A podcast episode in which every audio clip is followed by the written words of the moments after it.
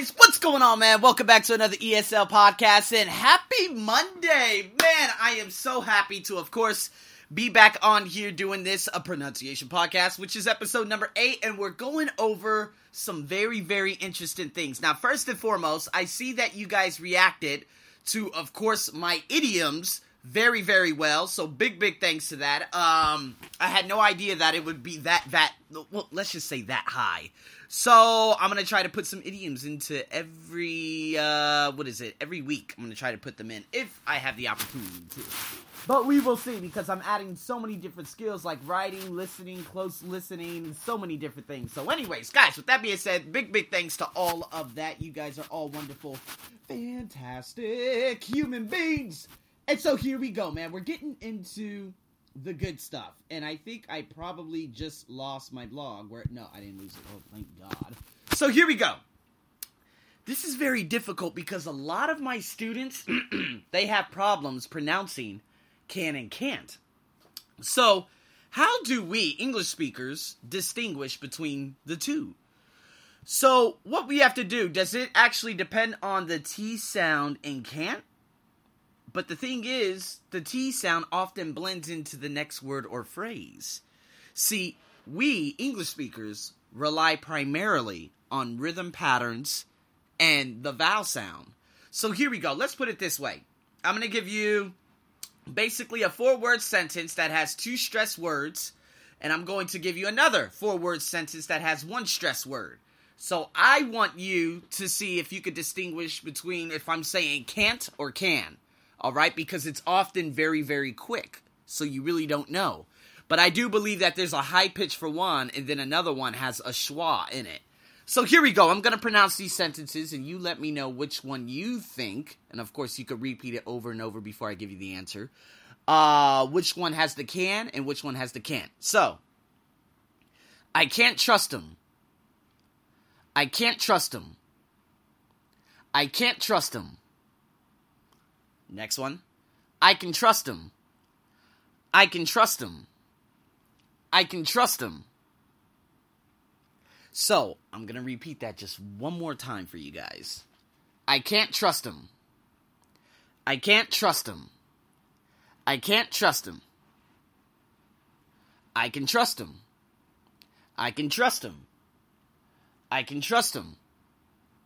So basically, the first one, if you guys guessed that it was C-A-N'T, can't, you got it correct. The second one was I can. So basically, this is how it sounds. The negative word can't is somewhat stressed because I say I can't trust him. I can't trust him. So 2 stress words, the 2 stress words in there are can't and trust. So I can't trust him. It's more of a long, clear sound, right? I can't and. Do you understand what I'm saying? But the structure word can is unstressed, and it has the reduced schwa vowel. So again, I told you about that. I can trust him. I can trust him. You barely even hear it. Hell, it even sounds like CN. So sometimes can sound like there is no vowel. Like, let's just put a K and an N. I can trust him. I can trust him. I can trust him. You could barely even hear the schwa or the vowel, whatever you want to call it. It almost sounds like there's a K and just an N. Can you go? Yeah, I can go. I can go. I can go. I can go. Oh, I can't go. I can't go. You see what I mean? Can't is often stressed. Can is often unstressed. All right? So, very, very interesting. I hope this really, really helps you guys. I'm going to say some sentences now. So, I'm going to say one of the following sentences. All right? Now, what I'm going to do, where's my notepad? And do I have a marker? Okay, so this is what I'm going to do. I'm going to make this as interactive as possible. Okay, so, of course, on my podcast, what I'm going to do is put this on Instagram, and this is the 445, so I'm going to write that down real quick, so I have kind of like a mark.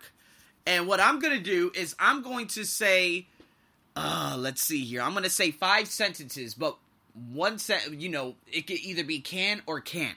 Your goal is to either say, okay, that one was can't or that one was can. So what I want you to do, okay, what I want you to do on Instagram is I want you to post A-B, A-B, A-B. Or I want you to say can't for number 1, 2, 3, 4, 5. I said can, I said can't. Okay? So what I'm going to do, I'm going to say these sentences one time for everyone to respond on Instagram. For those of you on the podcast, you guys have a lot of different area, different platforms you can respond on. So here we go. Number 1, I can't hear you. I can't hear you. Number 2, I can meet you at the airport. I can meet you at the airport. Number 3, I can go swimming. I can go swimming. Number 4, he can't see us today. He can't see us today. Number 5, I can't drive home later. I can't drive home later. I can't drive home later. So now I want you guys, of course, on Instagram. This is probably going to get cut off in the next minute, probably 2 seconds.